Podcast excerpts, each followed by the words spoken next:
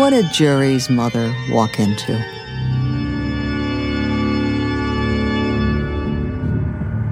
His head is in the tub, submerged.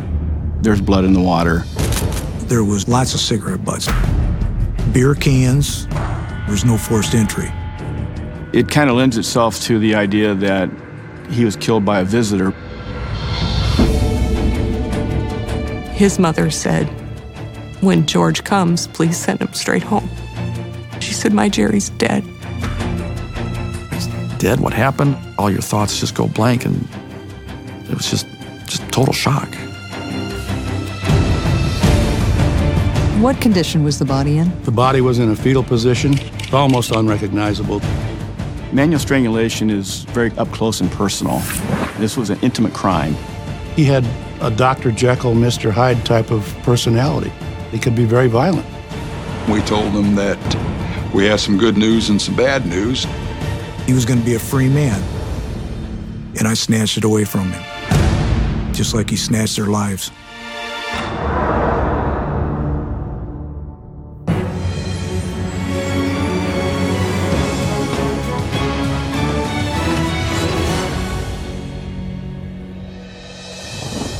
Hi, I'm Paula Zahn, and tonight we're on the case in Mishawaka, Indiana, just a few miles away from Notre Dame University. It was here in this small Midwestern city that a beloved church organist was found mysteriously murdered in his own home. The shocking crime stunned the community and sent investigators on a desperate quest for answers.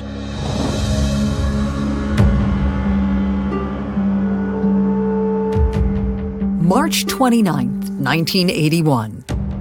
It was a quiet Sunday afternoon in Mishawaka, Indiana, when the police got a call from a frantic Clara Girardi, who had just found her 28 year old son Jerry dead in his bathtub.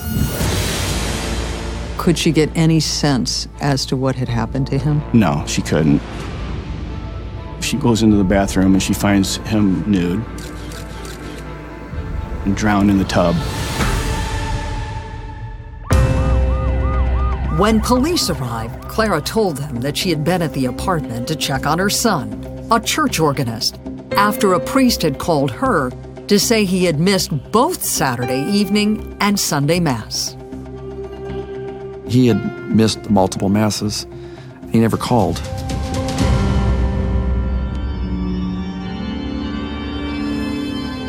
Clara told investigators that as soon as she opened the door to Jerry's apartment, she knew something terrible had happened there. What did Jerry's mother walk into? She walked into an apartment that was in disarray, things thrown everywhere, ransacked. Desk drawers were taken out and dumped over on the bed. The radio's blaring. Clara called out to her son, but there was no answer. After nervously searching the apartment, she found Jerry in the bathroom. His head is in the tub, submerged. There's blood in the water. There was a shower curtain wrapped around his neck.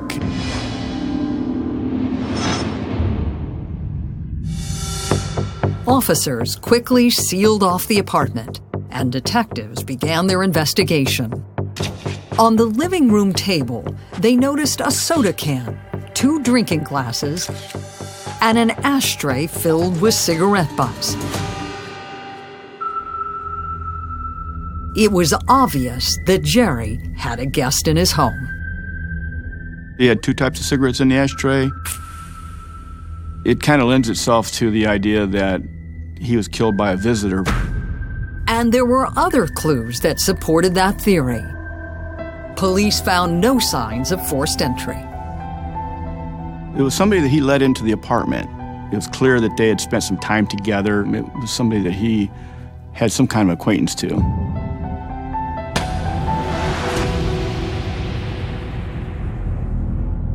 The evidence was collected and brought to the crime lab for testing.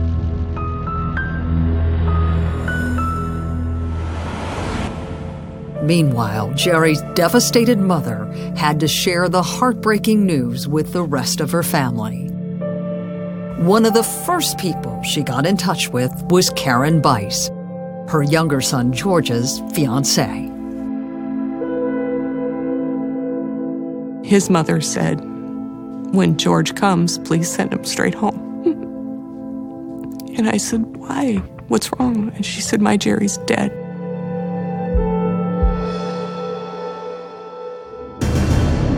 George Girardi had just returned to Mishawaka from service in the National Guard when he was given the shocking news about his older brother's murder. It was just, you couldn't comprehend, like, what? He's dead? What happened? All your thoughts just go blank, and it was just, just total shock.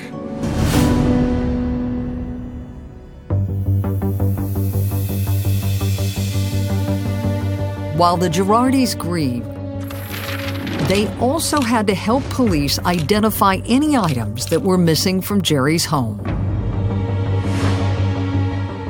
They were able to determine that there was some jewelry taken, a Notre Dame class ring, and a pocket watch.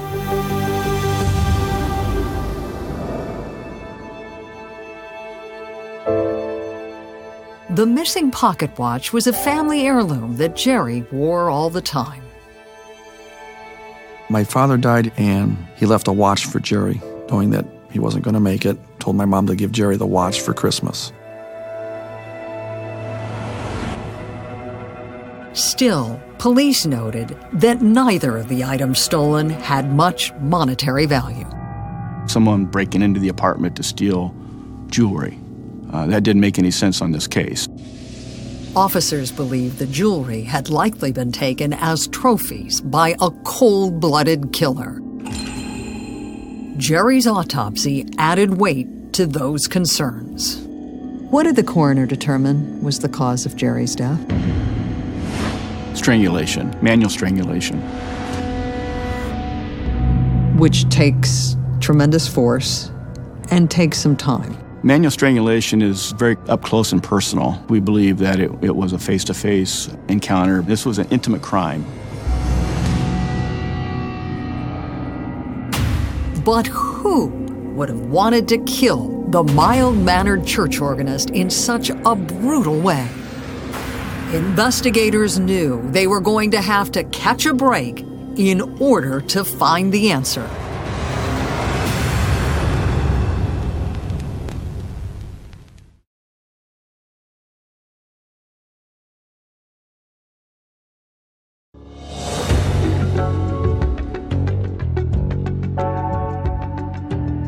Jerry Girardi had been found murdered in his own home. The 28 year old's body was discovered draped over the side of his bathtub after having been strangled to death. Investigators believe that Jerry had invited his killer into his apartment before the brutal attack. But Jerry's loved ones struggle to understand why anyone would have wanted to hurt such a kind and gentle young man. Jerry Girardi had been a gifted musician, dedicated to his craft. The accomplished organist was also in charge of the church choir. Just how seriously did he take his music? Oh, that was his life. That was his life. It just was mind boggling how talented he was.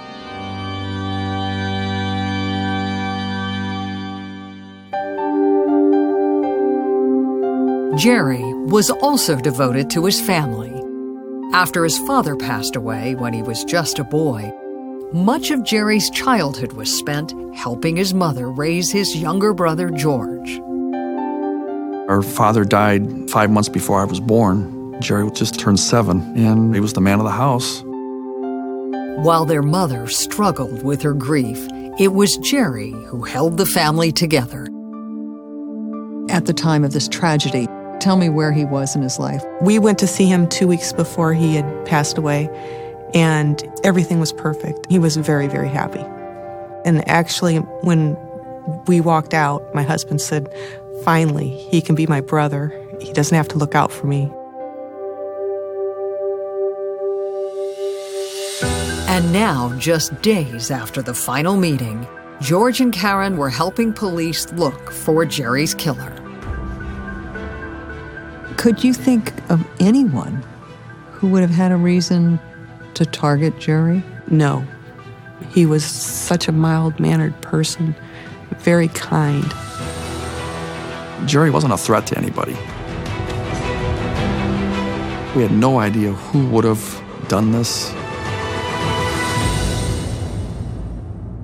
But when investigators talked with Jerry's friends, they learned that he was harboring a secret, one he hadn't shared with his family.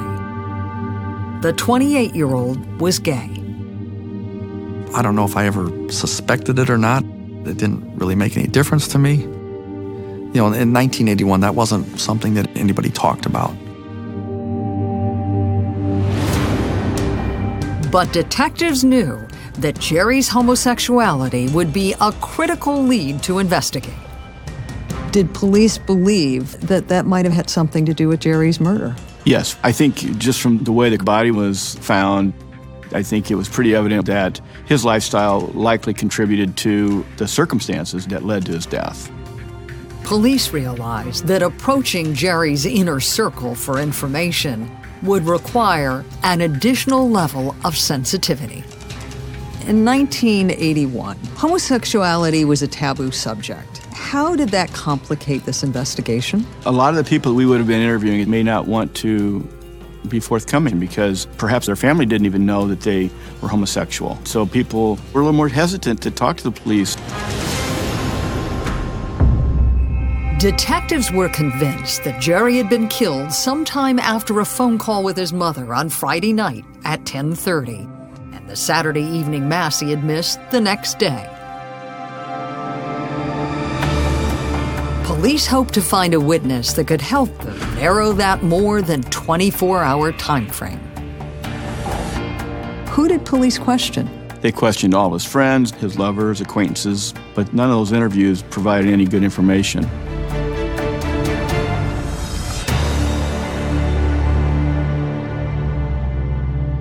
And without any tips to follow up on, the investigation slowly began to grind to a halt. The lack of progress was very disappointing for Jerry's family. Did you have confidence that the police would ever solve the case? We had hope, and you know, as time went on, it was just like we have nothing, we have nothing. You've talked to everybody you can talk to, you've exhausted all leads, so it starts kind of like fading off into the, the background.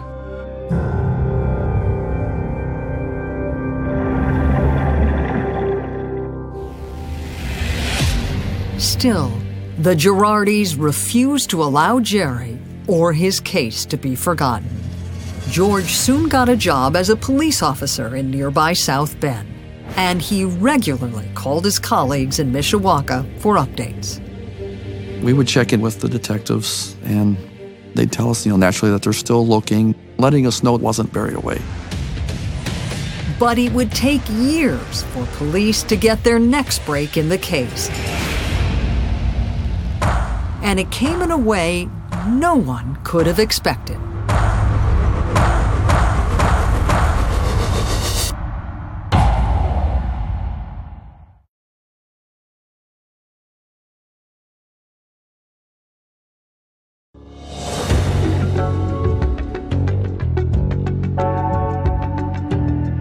Police in Mishawaka, Indiana believe that 28 year old Jerry Girardi had been murdered by someone he knew. But despite dozens of interviews with the church organist's family and friends, investigators weren't able to develop a suspect. And as the months slowly turned into years, the case went cold, leaving many convinced that it might never be solved. June 11th, 1983. It had been more than two years since the murder of Jerry Girardi.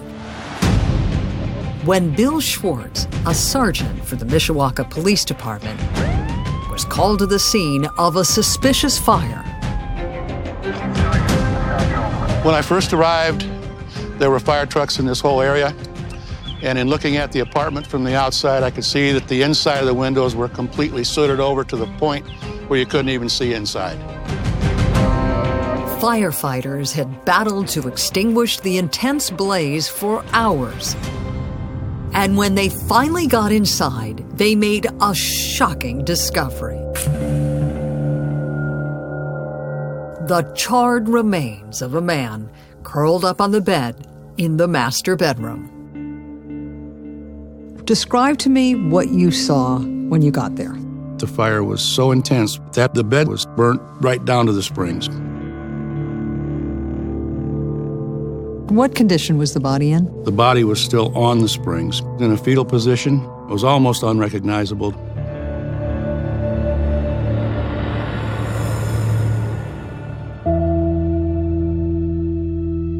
The home belonged to George Lamphere. The 34 year old had been the organist at a nearby church. Dental records confirmed that he was the victim firefighters had found. What did you find out about him?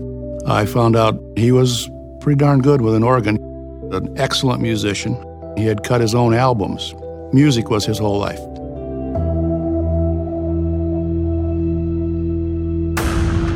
As investigators sifted through the ashes, any thoughts that George had lost his life in an accidental fire were quickly ruled out. It was clear that this blaze had been intentionally set. The initial fire was started under the bed. There was a perfect rectangle burned in the floor. In the bathroom, in the sink, all George's IDs were there Uh, his credit cards, and he had tried to light that on fire also. And all he did was melt the credit cards. That fire never actually took. Sergeant Schwartz knew the arson had been an attempt to cover up a much more serious crime the murder of George Lamphere. We assumed it right from the start that that's what we were dealing with and the medical examiner's findings backed up his theory. What did the autopsy reveal was the cause of death? Strangulation by hand. His larynx was smashed, and in looking at him further on the inside, his lungs were fairly clear, which would indicate that he was dead when the fire finally kicked in.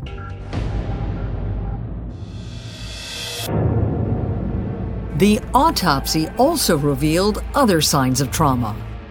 George had been beaten and tortured before his death. The mouth was also taped shut. With duct tape? It was some kind of tape. It was about an inch and a quarter wide, maybe three inches long.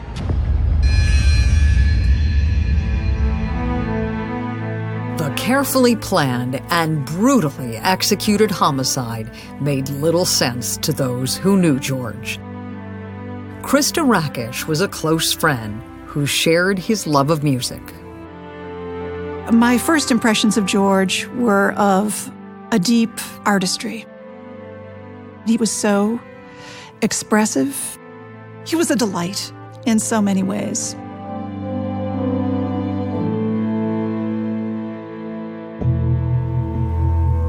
Still, family and friends wondered if the motive for the murder could have been connected to George's personal life. He was outrageous and stridently gay. He was a force to be reckoned with.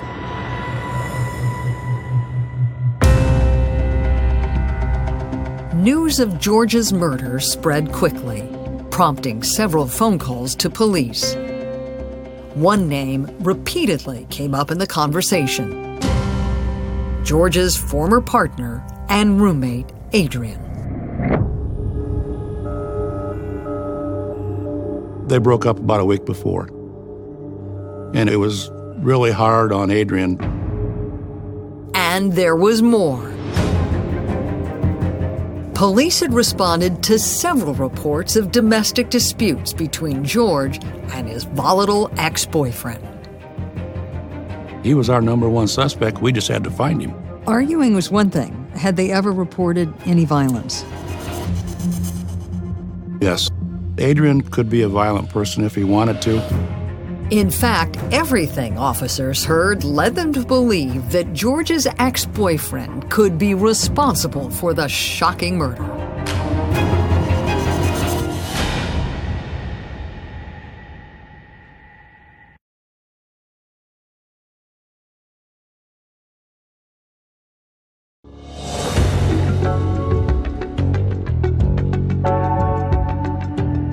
Police in Mishawaka, Indiana were investigating the murder of 34 year old George Lamphere, a church organist who was found strangled to death inside his burned out townhouse.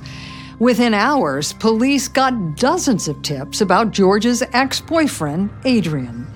And as police tried to locate their prime suspect for questioning, those closest to George were still trying to come to terms with their loss.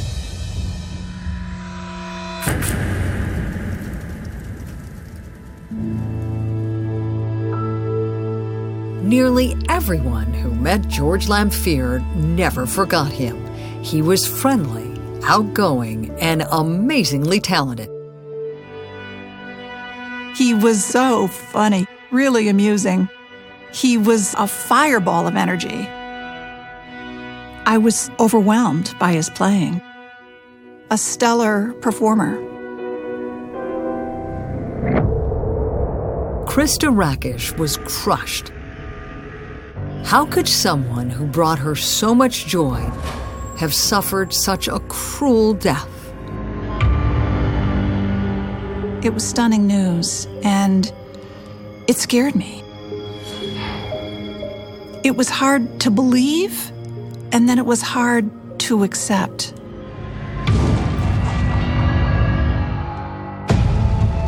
Krista was among those who wanted George Lamphere's killer to face justice tips flooded the police switchboard. We got phone calls that same day, and that's how we made a lot of our initial contacts was through those phone calls. One potential suspect was mentioned in nearly every conversation. George's ex-boyfriend, Adrian. What did they say about him? They said he just had a temper that could go at any moment.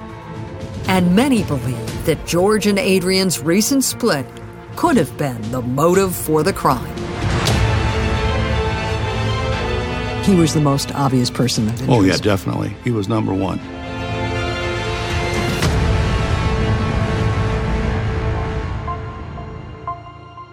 And the case against Adrian continued to take shape. George's neighbor said she heard two men fighting the night before the fire. The lady next door heard commotion in the apartment about midnight. The neighbor told investigators the raised voices she heard that night weren't out of the ordinary. He and the roommate were a little bit volatile. They got into some pretty good arguments. And she didn't think much of it. Police quickly tracked down George's ex and what he told them was stunning. Where did he say he was on the night of the fire? He told us he was at Memorial Hospital. Adrian claimed he had been so upset about his breakup with George that he had checked into a psychiatric ward at a nearby hospital. The facility's records and staff backed up his account. We had a female who worked there corroborate that story. He was with me all night long. Police carefully vetted the story and ultimately concluded that Adrian could not have been the killer. He was officially cleared as a suspect. Once his alibi was corroborated, right. did you have any other person? At that point, no way. Nothing. Zero. Absolutely zero.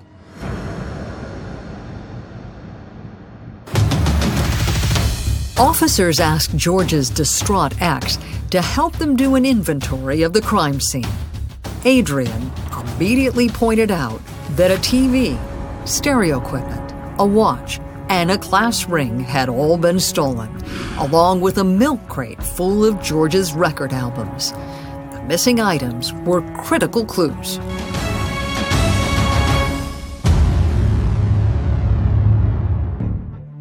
And as investigators began to reconsider everything they knew about the crime, disturbing links to another brutal attack suddenly came into focus. Was the murder of George Lamphere connected to the unsolved homicide of 28 year old Jerry Girardi? What were some of the similarities between the two cases? Both victims were homosexual and both were organists at the church. Both victims were found unclothed. And both men had been savagely strangled to death by someone who appeared to have entered their homes as a friend. There was no forced entry into the apartment. They were clearly somebody that they had invited in, and things had gone wrong.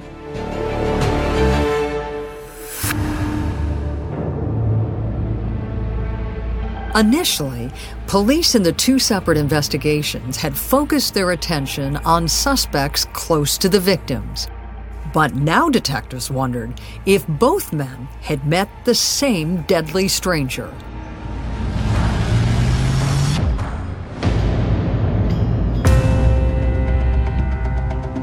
And then, just days after George Lamphere's murder, a call came in that made that theory seem even more plausible.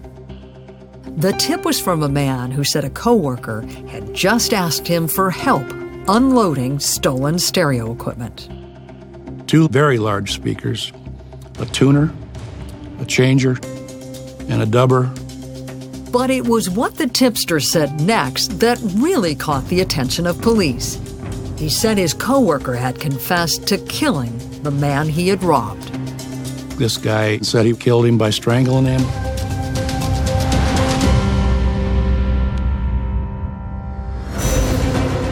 The tipster also mentioned other items his coworker was trying to get rid of. A TV, a watch, a ring. The stolen items were a match to those taken during the murder of George Lamphere. Investigators immediately sprang into action. My partner and I looked at each other and said, Here we go. Let's see what we got here.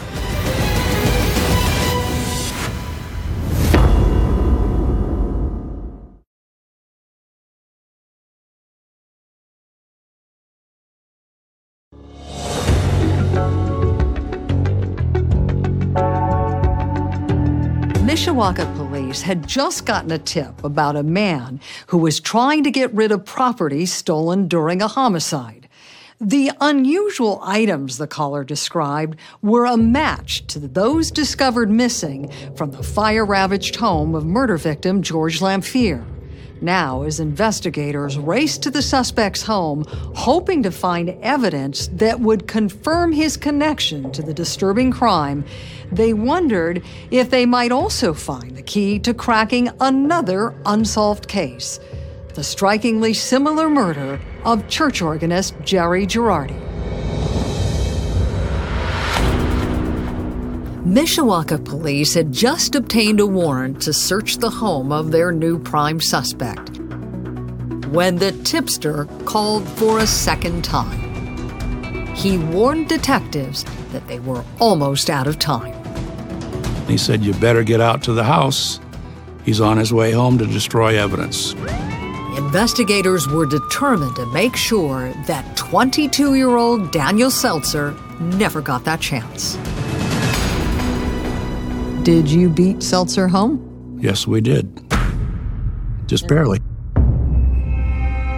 After a careful walkthrough of the home, police feared the lead might have been a dead end. Then, one of the detectives made a crucial observation. My partner noticed a hole in the ceiling where you can get access to an attic. Hidden in the crawl space, the detectives found a milk crate full of records. A couple of the albums were actual LPs that George had recorded. So, you know, we're getting really psyched up now. Investigators continued their search in Daniel Seltzer's bathroom. Above the toilet, there was a shelf. For some reason, I got on the toilet, ran my hand across the top. I felt something. Pulled it down, it was a ring. As Detective Schwartz took a closer look, he realized it was George Lamphere's high school ring. From Dedham, Massachusetts, George's initials were on the inside of the ring. Now we knew. Investigators had just finished collecting the evidence connecting Daniel Seltzer to the gruesome murder when their prime suspect arrived back at his home. What was his reaction to your being there? Yes, what are you guys doing? We Mirandized him right there on the spot. Daniel Seltzer was arrested and ultimately charged with the murder of George Lamphere. Seltzer was behind bars awaiting trial, several people who knew him contacted police. They said that Seltzer had been bragging about the crime. The details they shared were chilling. They said that Seltzer had met George Lamphere just hours before his murder. Did you find out how Seltzer gained entry to Lamphere's apartment? It was a chance meeting. He was on his way home from work. And they got to talking. Let's go back to my apartment. And Seltzer said, okay. They went in together. And it just ballooned from there. Once inside, Seltzer overpowered George and strangled him to death. After looting the apartment, he set it on fire, hoping to make the savage crime look like an accident. What do you think motivated Seltzer to kill George? I think his hatred for gays. He had a Dr. Jekyll, Mr. Hyde type of personality. He could be very violent. Five months after his arrest, Daniel Seltzer was tried and convicted for the murder of George Lamphere. He was sentenced to 50 years in prison. As investigators working on Jerry Girardi's murder studied the evidence that had been presented at trial, they became convinced that Daniel Seltzer was responsible for Jerry's murder as well. The circumstantial links between the two cases seemed too strong to be a coincidence. Both George Lamphere and Jerry Girardi had been strangled to death in violent, hate fueled attacks by someone they had invited into their home. Those similarities would tell you that, okay, these have to be connected in some way. Despite their suspicions about Seltzer's role in the Girardi murder, the lack of physical evidence prevented prosecutors from moving forward. Then, 10 years later, police got a critical break in the case. I received a phone call from Daniel Seltzer's former girlfriend, Kathy, and she wanted to provide information on the Girardi case. What did you think compelled her timing of coming forward? She no longer lived in Mishawaka. Daniel Seltzer was locked up, so she felt safe. Kathy said she had lived in fear of Seltzer's violent temper when they were together, especially after he confessed to killing a man. Kathy was having lunch with her boyfriend in this restaurant and was shocked when he told her that he had murdered a guy in the apartment complex across the street. The apartment building had been the home of Jerry Girardi. She told me that Daniel Seltzer had met him at a bar, and they went back to Jerry's apartment, and he strangled him. He even gave the year in 1981. Investigators had waited years for a lead like this. But prosecutors told Detective Whitfield they still needed more. So he asked Kathy to participate in an unusual sting operation. I said, Would you be willing to to reestablish contact with him, write him some letters, and see if he'd be willing to write you back. How did she react to that? She agreed to do that. As you continued to talk with her, you had to figure mm-hmm. out how am I going to use this information? Mm-hmm. Mm-hmm. What was your thought process? I was hoping that since he had already told her once, maybe he would just tell her again and put it in writing this time. Once she agreed to write a letter, how did the case move forward? Kathy wrote just one letter and stopped writing. She was afraid.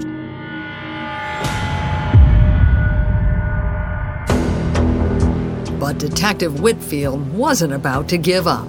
He sensed that Seltzer could be drawn into discussing the crime with his ex. I started to think about okay, well, how can I do this without her? And I already have the post office box set up. He knows that she's interested in talking, so I wrote the letters myself. As Kathy. As Kathy. Detective Whitfield found women in the prosecutor's office who could replicate Kathy's handwriting and help him choose his words. I said, Look, I'm a guy. He's going to figure out that I'm not Kathy if you don't put the woman's touch to these letters for me. And what did you think the chances were that this was going to work? I felt that there was nothing going to stop me with this. Are you tougher than the case, or is the case tougher than you? You don't give up.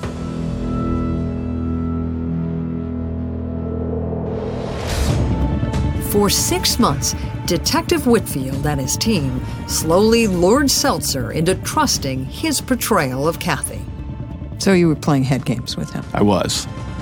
And all of Whitfield's hard work finally paid off when Daniel Seltzer wrote a letter confessing to the murder of Jerry Girardi. He put himself at the scene. He said that he stole some jewelry, and he said he strangled him. The letter convinced Whitfield that Seltzer murdered Jerry, but he knew it would take more evidence to get an arrest warrant. I still wasn't convinced that we had enough. But the progress that Whitfield made ultimately led Commander Tim Corbett and his cold case team to reopen the investigation. What did you learn about the Girardi case? When I initially read the case, I thought Daniel Seltzer was swirling the drain. I thought we had him, and it was a matter of just doing some additional things. What did you think was missing? Physical evidence, Corbett and Detective Tim Decker took a hard look at everything investigators collected back in 1981, hoping there would be evidence they could submit for DNA testing. There was a number of cigarette butts that were removed from an ashtray. DNA, you know, it wasn't as progressed when Craig had the case. We sent the stuff off and boom, it was a hit that came back to Daniel Seltzer.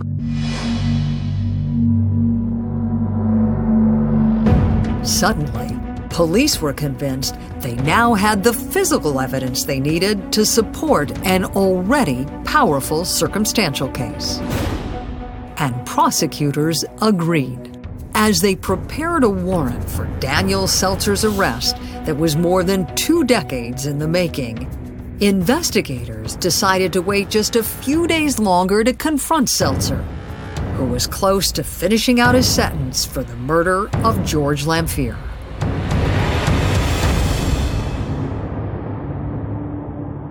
What was your plan when it came to the arrest of Seltzer? Plan was to hold the arrest warrant till the very last minute that I could because Seltzer knew he was going to be getting out we told him that we had some good news and some bad news, and the good news that he was leaving today, but the bad news was he was under arrest on a charge of murder.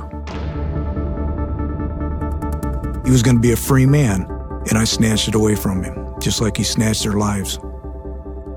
And he looked at us and, with no emotion whatsoever, said, What took you guys so long? I'll never forget that. For Jerry Girardi's brother, Seltzer's arrest just hours before his release from prison was a fitting end to nearly 30 years of heartache. How meaningful to you was the timing of Seltzer's arrest for your brother's murder? we thought that was fantastic. That's karma. And it's like, wow.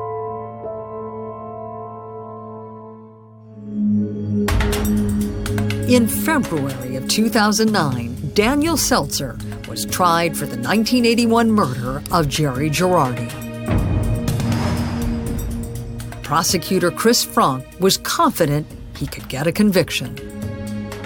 I knew it was a very strong case. With the DNA evidence, that proved that the defendant was without a doubt in the victim's apartment near the time of the murder.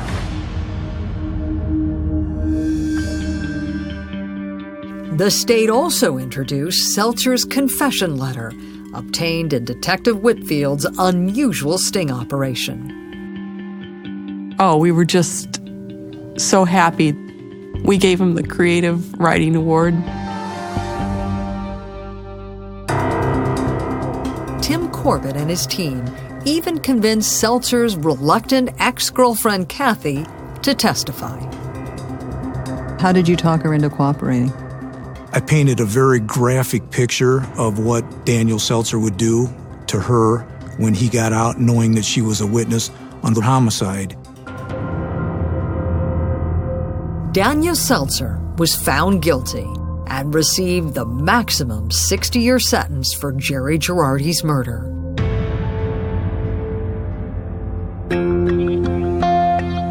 His conviction allowed the loved ones of George Lamphere and Jerry Girardi to close very painful chapters of their lives. There's a lot of hatred out there. And George was a victim of hatred.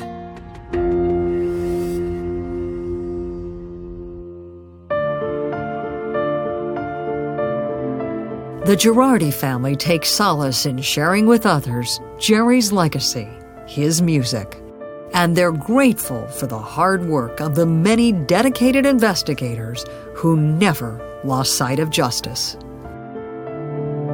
What do you want our audience to learn from this case? Don't give up hope. You talk about a cold case, but what we think is cold is hot underneath. They were working on it that whole time.